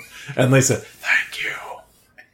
Uh, Which brings us yes, to the final showcase of E3. the final, not even a press conference. Not a press conference, straight to your YouTube device. You know, I'm not gonna trust burgers from the video game developer that thought press conferences were too hard. Jesus Christ, it's such a such a nuanced statement. Um, Nintendo, Hmm. those time-honored giants of yore. Zone of the Nintenders. who last year blew it out of the park. Yeah, Last year was an A plus plus. I'm really glad that uh, Nintendo has uh, put aside the time to Skype with us all individually to tell us about what other whatever toys they're making. And last year, I mean, it was like, whoa, Mario, boom, you know, like, oh, Metroid Prime 4, all these big games, Super Smash Bros. What? They're doing that? That's insane. Did they say that last year? yeah. Oh, I thought this was this. you- They revealed well, it. th- no, they year. just announced it. Oh. This year, crickets. Oh. Fucking crickets, John. Oh, so they're making a new cricket based game. No, they they talked about DLC for Xenoblade Chronicles. What? That's out? DLC? Who What? cares? Do you need DLC for a 120 hour game? No! And it's a prequel! You don't even get to play as the characters that you play as in the game! Nailed it. What? Great. And then, even though we already had a direct earlier last month about these games, the Pokemon Let's Go Pikachu slash Let's Go Eevee games, they dedicated like a good five minutes to talking about information we already knew. Great. Real good. Good job, Nintendo. But then they had that big one, that big reveal. Super Mario Party. What? Yeah, they made a. They're making a Mario Party for the Switch. Can we talk about Mario Party for two seconds? Are you pro or anti Mario Party? I am pro Mario Party one and two. I think Mario Party is horse shit. You have a bee in your apartment. Was that a f- was that a B? The bee just flew away.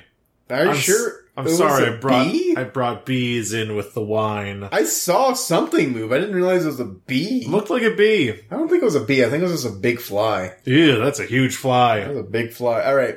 Something that I was excited for was the.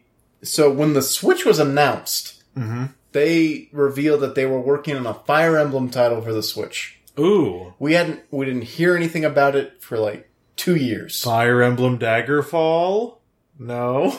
It's called Fire Emblem Three Houses. Okay, That is what we know. that's it. the trailer that they showed, there was some more. Like they, they showed like main characters uh, heading up formations and units, so it seems like a, a bigger battle than normal. Yeah. And then we know that they delayed it to next year, Oh and that's all we know. man, what if it's like a Fire Emblem game that's like Hyrule Warriors? They did that. Oh, did they? Yeah, Of course they fucking did. yeah. Never mind. Of course they fucking did. Fortnite Oh. Who cares about Fortnite? Overcooked Two, Okay. Hollow Knight. You know, there is a thing to say about Fortnite though. What?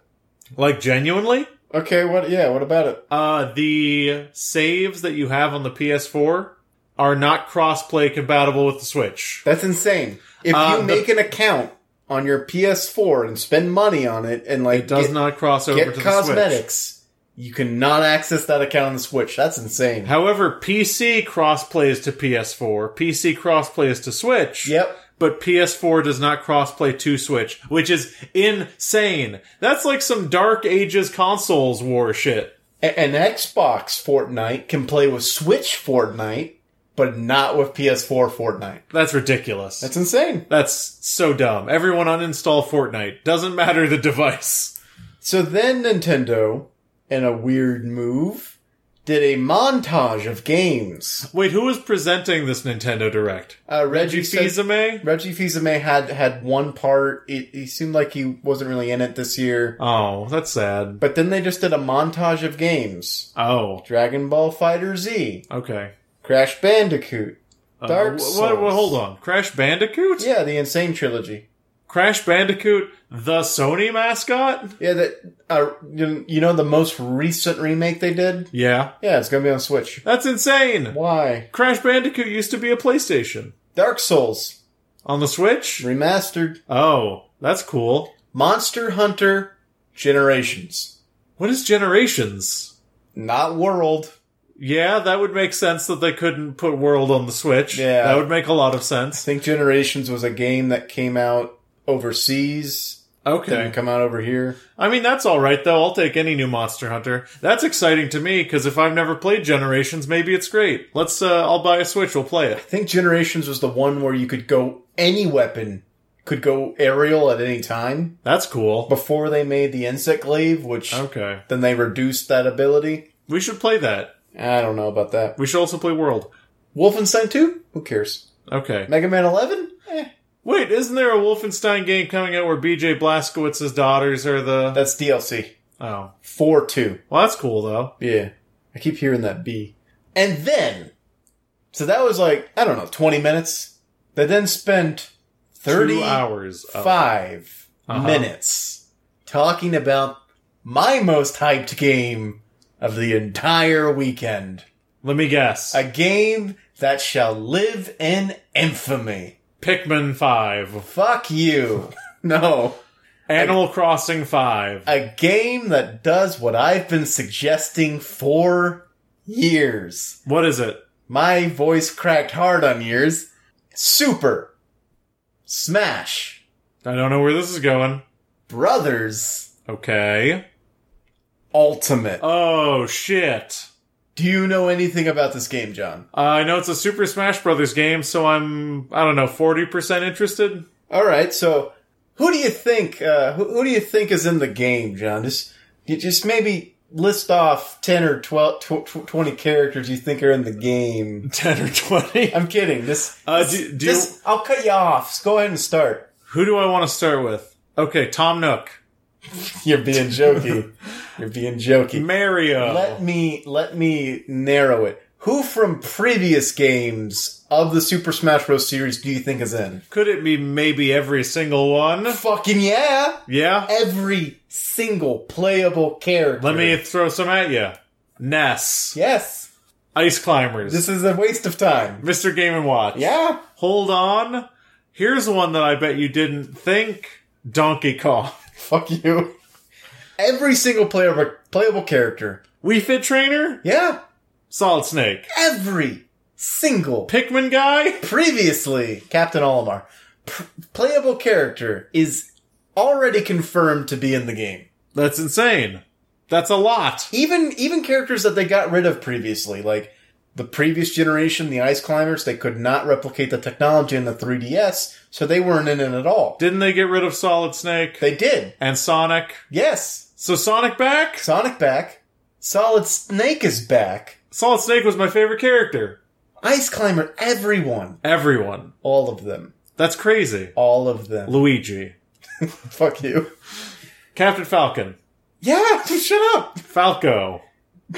John, So it's all of them. John, it's all of them. But what if there's one that I trip you up on and it's not all of them? No, Okay. It is literally all of them. I, I Ganondorf. yeah. And Ganondorf, for years, people have said, why does he punch all the time? Uh-huh. Why doesn't he use a sword? Because he always uses a sword in the games.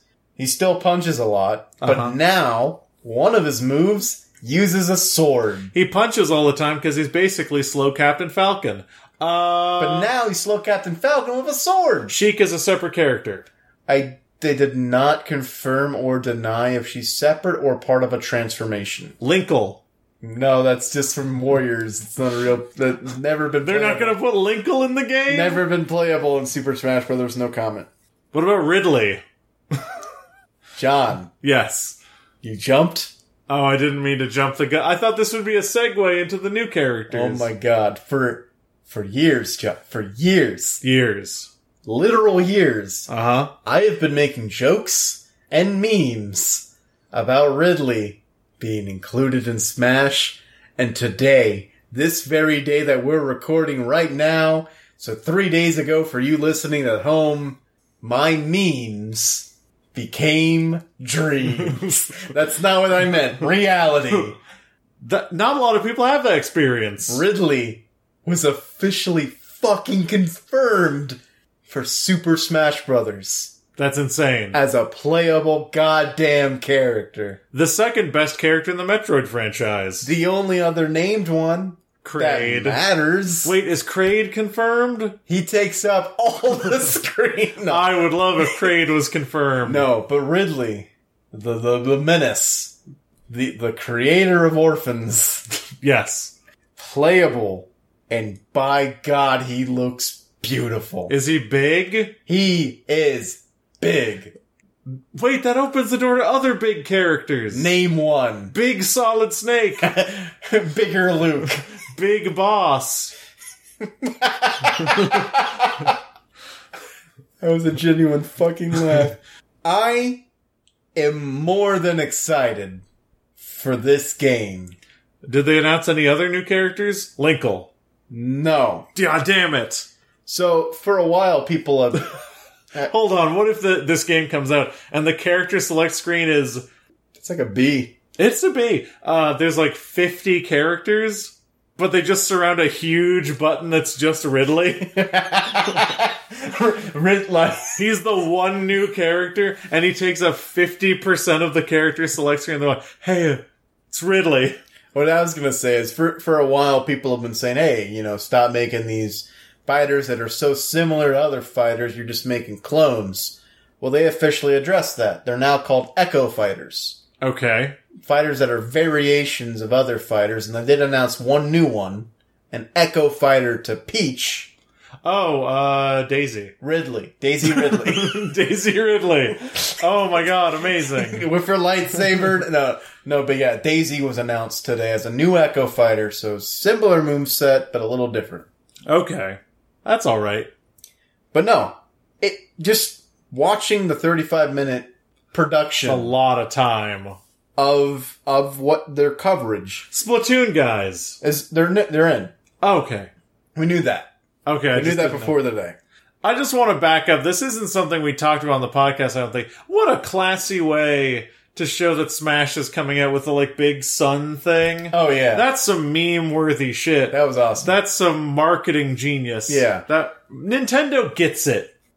A- and just the amount of detail and the amount of effort put into all of this just shows me that they really are are this is their the thing that they're doing this year It's just that. it's just that but by god is it worth it I'm very excited now. so so like halfway through the presentation i was like this is garbage what is nintendo doing and then they, they did that and so because of that they get a b plus I'd say a B plus. I didn't even watch it. That's a big reveal. What if it wasn't 35 minutes and just at the end they're like, Super Smash Brothers Ultimate is coming out. Every character that's ever been in it before is in it. Also Ridley, and it just ends.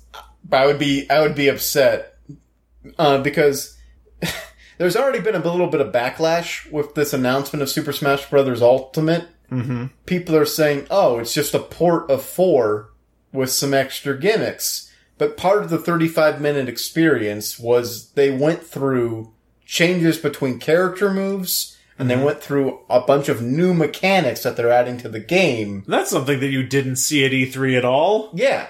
It's like, it's basically a developer update, but E an E3. That's very cool.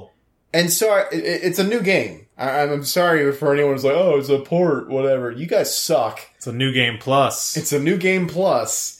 That B really wants to hit that TV, It's bright. and I'm super. Is it dying? Super excited for this, but I will say, one good paragraph does not a good essay make.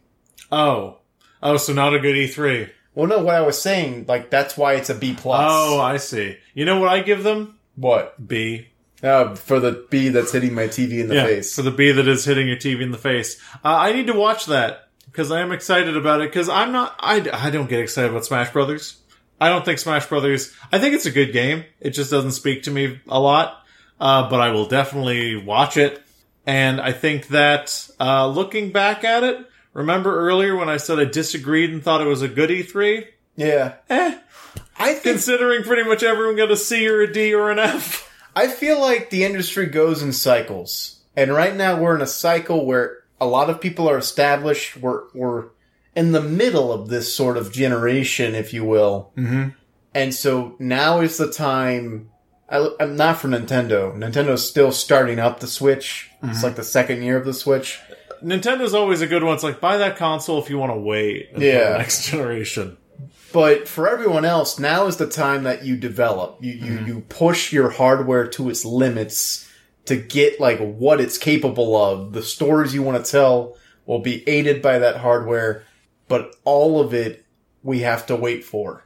Yeah, we're we're definitely in like a growing pains period uh where they're you really see like the the true beauty of games coming out right now. It's it's really exciting because people are starting to take risks. People are starting to uh Get out of their comfort zone. For the most part, EA's still on their blank, you know, title and year format. But everyone else, like Halo Infinite, that's not 6 or seven, whatever the next number would have been. So even they are, are making moves toward we want to do something big, something grand, and something worth where we are right now in the life cycle. I definitely felt like the theme of E3, if there was one, was it's kind of a battle of ideologies about how to tell stories. Yeah.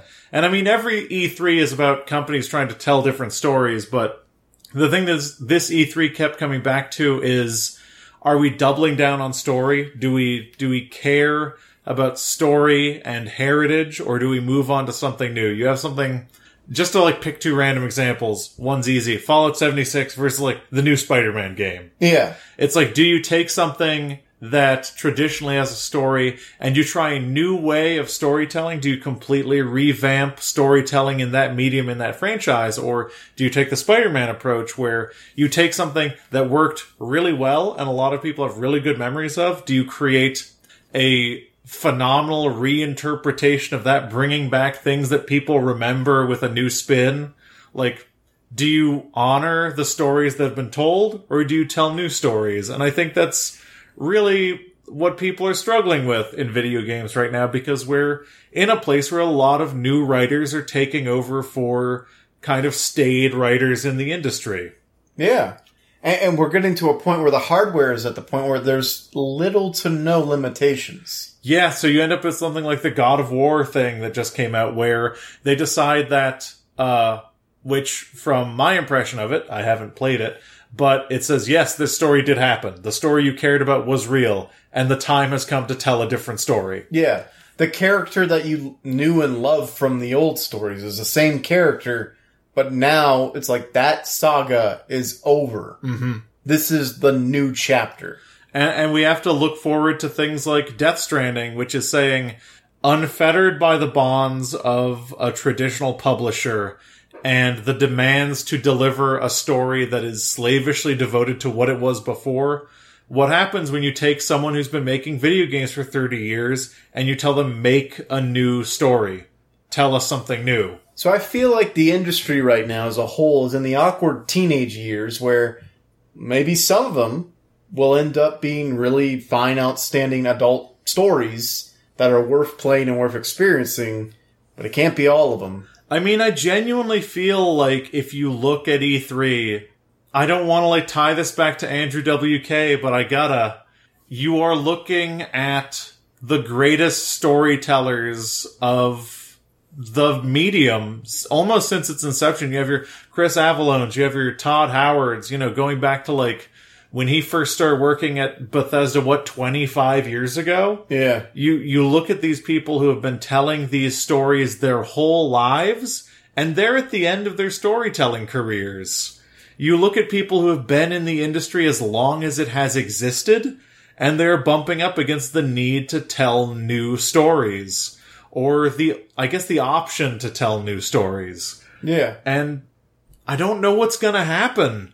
Video games have never, up until like, I guess the inflection point between 2D and 3D, I don't think video games have been at a point where they have so much opportunity to change the way they do things.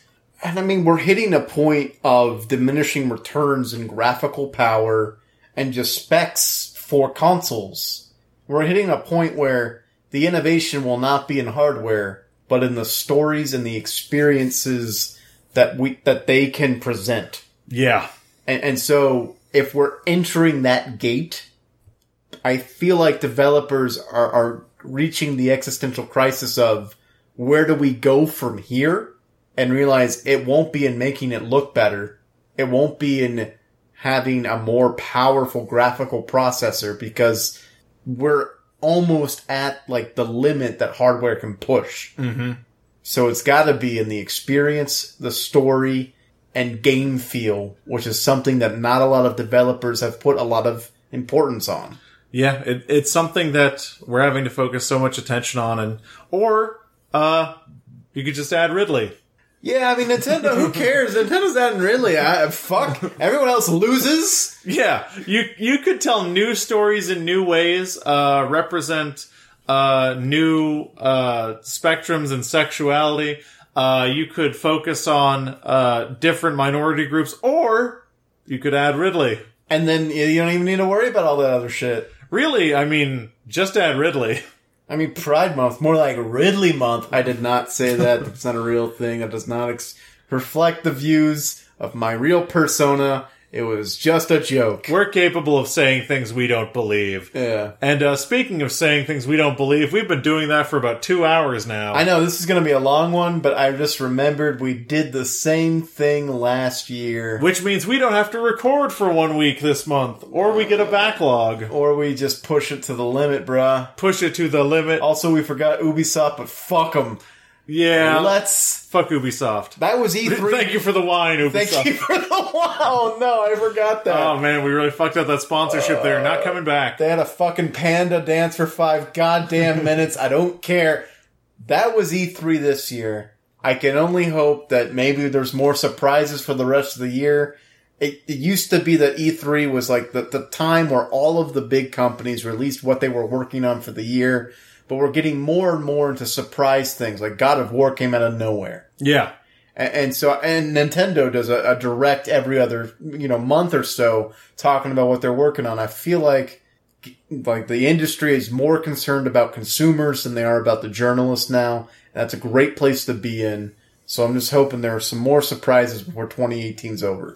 Yeah, I want to keep power in the hands of the many, not the hands of the few. And honestly, one thing that we really didn't discuss about E3 is the fact that uh, Fallout 76, you're in Fallout 76. Yeah, so we- the trailer was pretty good. It's set in West Virginia. It was set to Take Me Home Country Roads by John Denver. And I feel like one thing that we need to do before the end of the episode is really take that song to task because I've always had a problem with Take Me Home Country Roads by John Denver. Because if you listen to it, it's, it certainly like creates a tableau, it creates a picture. But the thing about Take Me Home Country Roads by John Denver is it's just kind of a, it's like a pastiche, like a rural pastiche. You could really sub out the, the lyrics for anything. So, uh, let me ask you if this is a lyric to Take Me Home Country Roads by John Denver. Life is calm there, like an eagle soaring over Grandma Mountain. Might as well be that, honestly. It could be anything, as long as you throw enough rural words together. But anyway, if you want to get back at us with how you truly feel about Take Me Home, Country Roads by John Denver, written uh, principally by Bill Danoff, I believe, you can send us an email at zerocreditsasapodcast at gmail.com. Uh, if you can somehow uh, condense your hatred for the ro- for the song "Take Me Home, Country Roads" by John Denver, written by Bill Danoff, into a 280 character tweet. You can tweet us on ZCPCWHJ on Twitter.com, which stands for Henry. That stands for Zibbas or Zeebs. I don't know how to pronounce it. Uh, fuck Ridley's in Smash, Sean. Zebus is a planet from Metroid. I'm excited. And sometimes we stream video games on twitch.tv slash zero credits. We're on Facebook. You can find us if you want to. The most important thing, well, the second most important thing is that you like, comment, and subscribe on iTunes because those iTunes reviews, they really help push the podcast. Uh, I'm about to tell you of a thing that uh, ostensibly means more, but really those iTunes reviews, uh, get on those if you like the podcast. But the most important thing, and I can't stress this enough, but word of the mouth is the only way we can survive. If you tell your one friend, and your one friend, let's say, uh, is the uh, chief designer at a major video game company, and they do like a tight 15 at a major electronics expo, and they mention zero credits when they're talking about their video games, you've reached a lot of people, and you're friends with Todd Howard, which means you can probably hook me up with a copy of Terminator for the PC.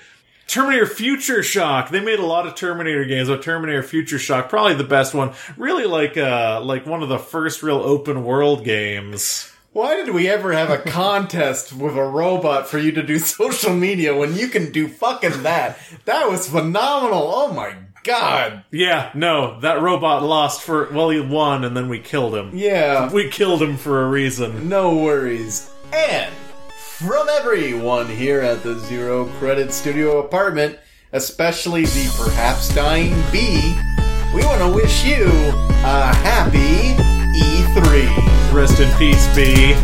Hope he's. I'm not getting them out of here. so I guess he's done. Oh my god, B3!